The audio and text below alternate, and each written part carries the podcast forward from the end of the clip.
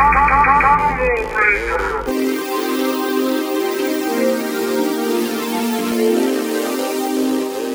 there, you're listening to Combo Breaker, a one two punch of enthusiasm. Twice a month, I present a tiny interruption to share something that I'm digging on. I'm your host, Cole, and you can check out okretro.zone to stay on top of new podcasts, videos, and more. So, here we go.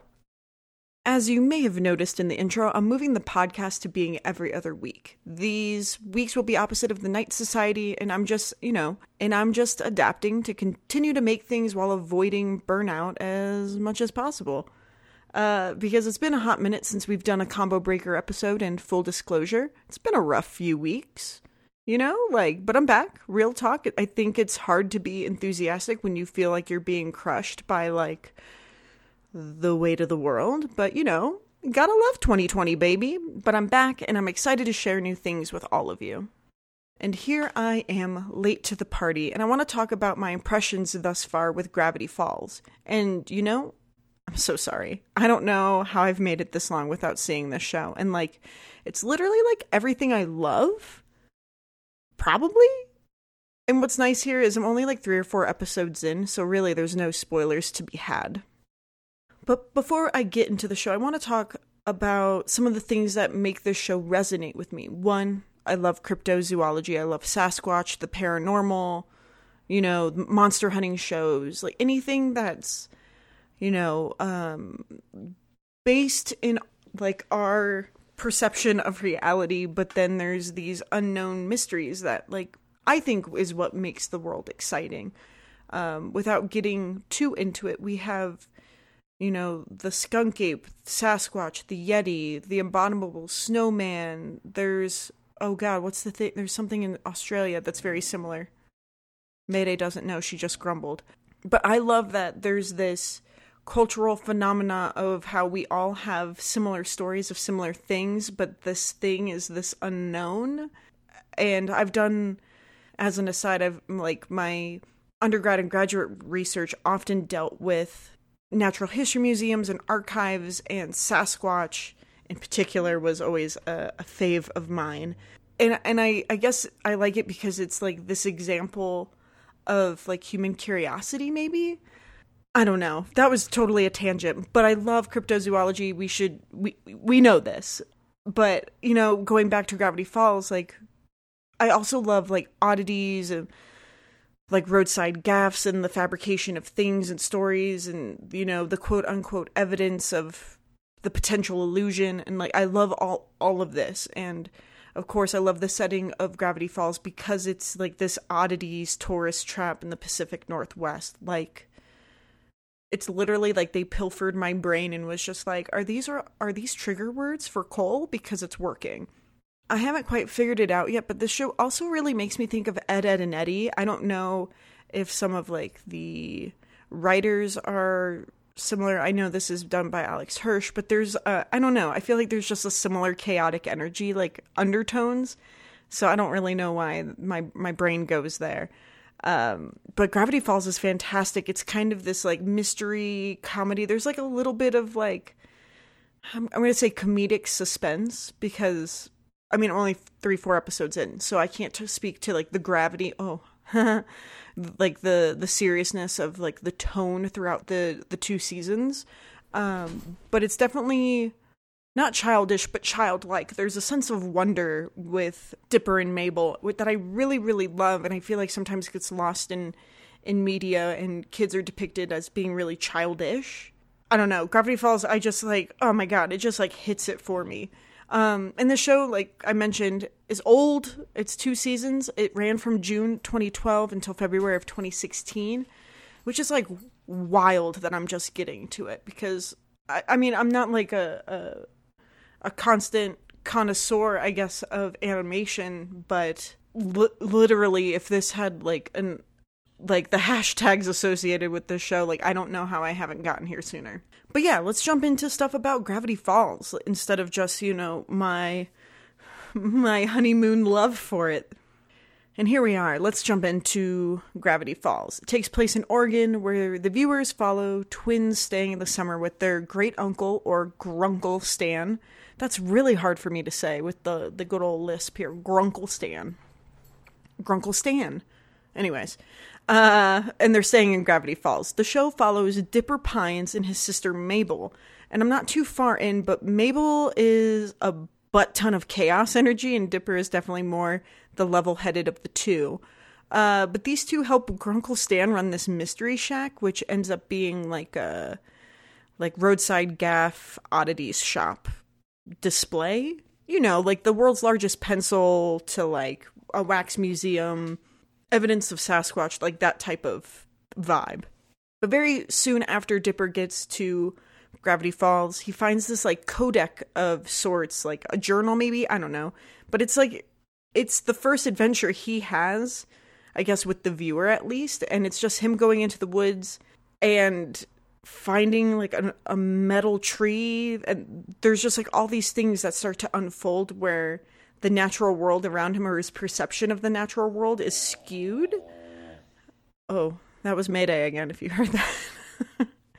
um but this codex that he gets helps him uncover the mysteries around like this magic or this other energy in the woods around the shack and i just think it's really really cool um because it's all these things that i love in you know finding bigfoot or like ghost adventures and i don't know all those shows that are like it most haunted because like it's they i think gravity falls does a really great job of like it's it's not like those shows except it follows the formula of like introducing a baseline understanding of the space and then things start to go wrong. And i think for like a cartoon or like any form of animation like i don't know it still builds that suspense for me where i'm just like is it what is it gnomes this week what is it a mechanical dragon who is it gnomes in the mechanical dragon and I think the show just does a really great job of like building the b- believability of its space. I don't know. I'm just like gushing about this show, so I apologize. I'm three, four episodes in, and I'm just like, what's going to happen next? Uh, but I think the way they have Mabel and Dipper kind of feeding off of each other, I think is a really great balance as well. Uh, I don't know how this show moves along, but I know that there's a huge fan base that absolutely loves it. So I'm really excited to explore and see what's going on there, I guess. There's a lot of hand gestures over here that you can't see. Um, but yeah, I don't know. It just makes me think of those paranormal and monster shows. And I think it's because with with a Dipper's Codex, there's kind of like I'm I mean, it's not a textbook, it's like someone's journal that had like information of Gravity Falls in it, but I like that he has this this text he can refer to that ends up being like the science or like the pseudoscience of it. Like he has this thing that he, he's like i experienced this. I can cross reference it. And i i think that's really cool for like the world sorry that was really hard to say because there's a butt ton of construction going on outside and it broke my brain and i think a thing that i would like to add is like these paranormal and cryptozoological shows or gravity falls i think have this tendency because of the subject matter that they're dealing with if we're just talking explicitly with gravity falls of the weird occurrences. Like there there's a potential to be pulled into this like hokiness or this like weird space.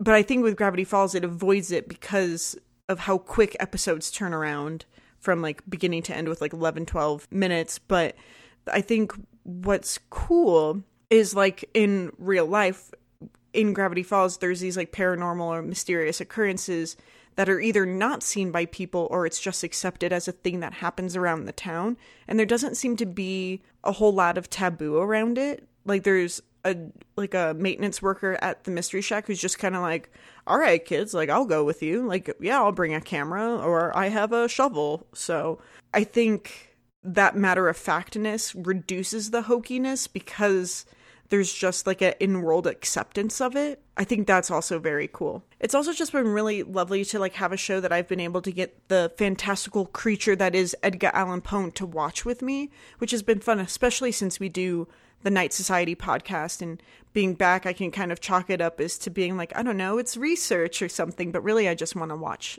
a cartoon.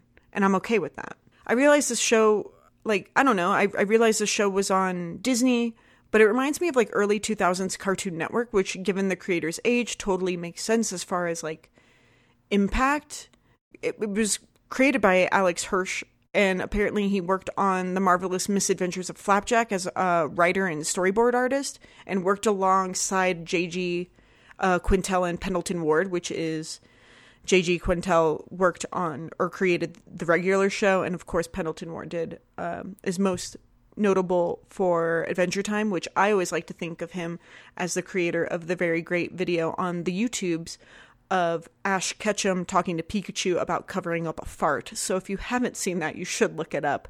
Um, but I, I think with Gravity Falls, you can kind of see the inspiration that I would say the three of them had on each other potentially, because I think Gravity Falls definitely has homages to the regular show, and then there's this that childlike whimsy and quirkiness from like Pendleton Ward, and not to discredit Alex and say that uh, we should credit Gravity Falls with to these guys, but I think like I don't know their working relationship, but I can definitely see like you telling me that they work together. I'm like, oh yeah, no, that definitely makes sense. So yeah, I guess I'm just really finding that I love storytelling, particularly with like whether it's comics and illustrations or with animation. Uh, I I think because we can achieve certain things that we can't do in real life, whether it's angles or whatever. But we have to be also so overt with our storytelling because we don't have the same facial expressions and body language that would be apparent in film or video. Not that you can't achieve that, but that's so much extra work. So, how do you convey emotion or tension I don't know. I I'm finding that animation is very very cool. And I've been wanting to go back and rewatch Adventure Time, of course, and She-Ra because I'm a monster and I would love to finish Steven Universe and right now obviously I'm into Gravity Falls. But the list goes on and I'm kind of getting obsessed with like video games and animation and world building and whether it's overt storytelling or ambient like the ambient uh build whether it's like sound or like background art which is potentially seen as like throwaway stuff because it's just filler. But I don't know. I'll have to think about this more. But it also might just be the beginning of me spiraling down a rabbit hole and never coming out. But until I figure all that jazz out, I hope you check out Gravity Falls. I'm watching it on Disney Plus, so it's nice and convenient if you have that. Uh, I may have to check back in a few weeks and uh, see how I'm at, feel feel what the water's like. But yeah, explore the mysteries of Gravity Fall, find some gnomes, there's some lake monsters, a wax museum, and it's just it's really great. So, thank you for listening to Combo Breaker for a one two punch of enthusiasm. I hope you enjoyed this week's podcast. And if you did, I hope you share it with a friend. And follow me on the social media platforms of your choice at We Are OK Retro to see the new stuff that's coming out and what I'm up to. I hope you all have a fantastic week. Until next time.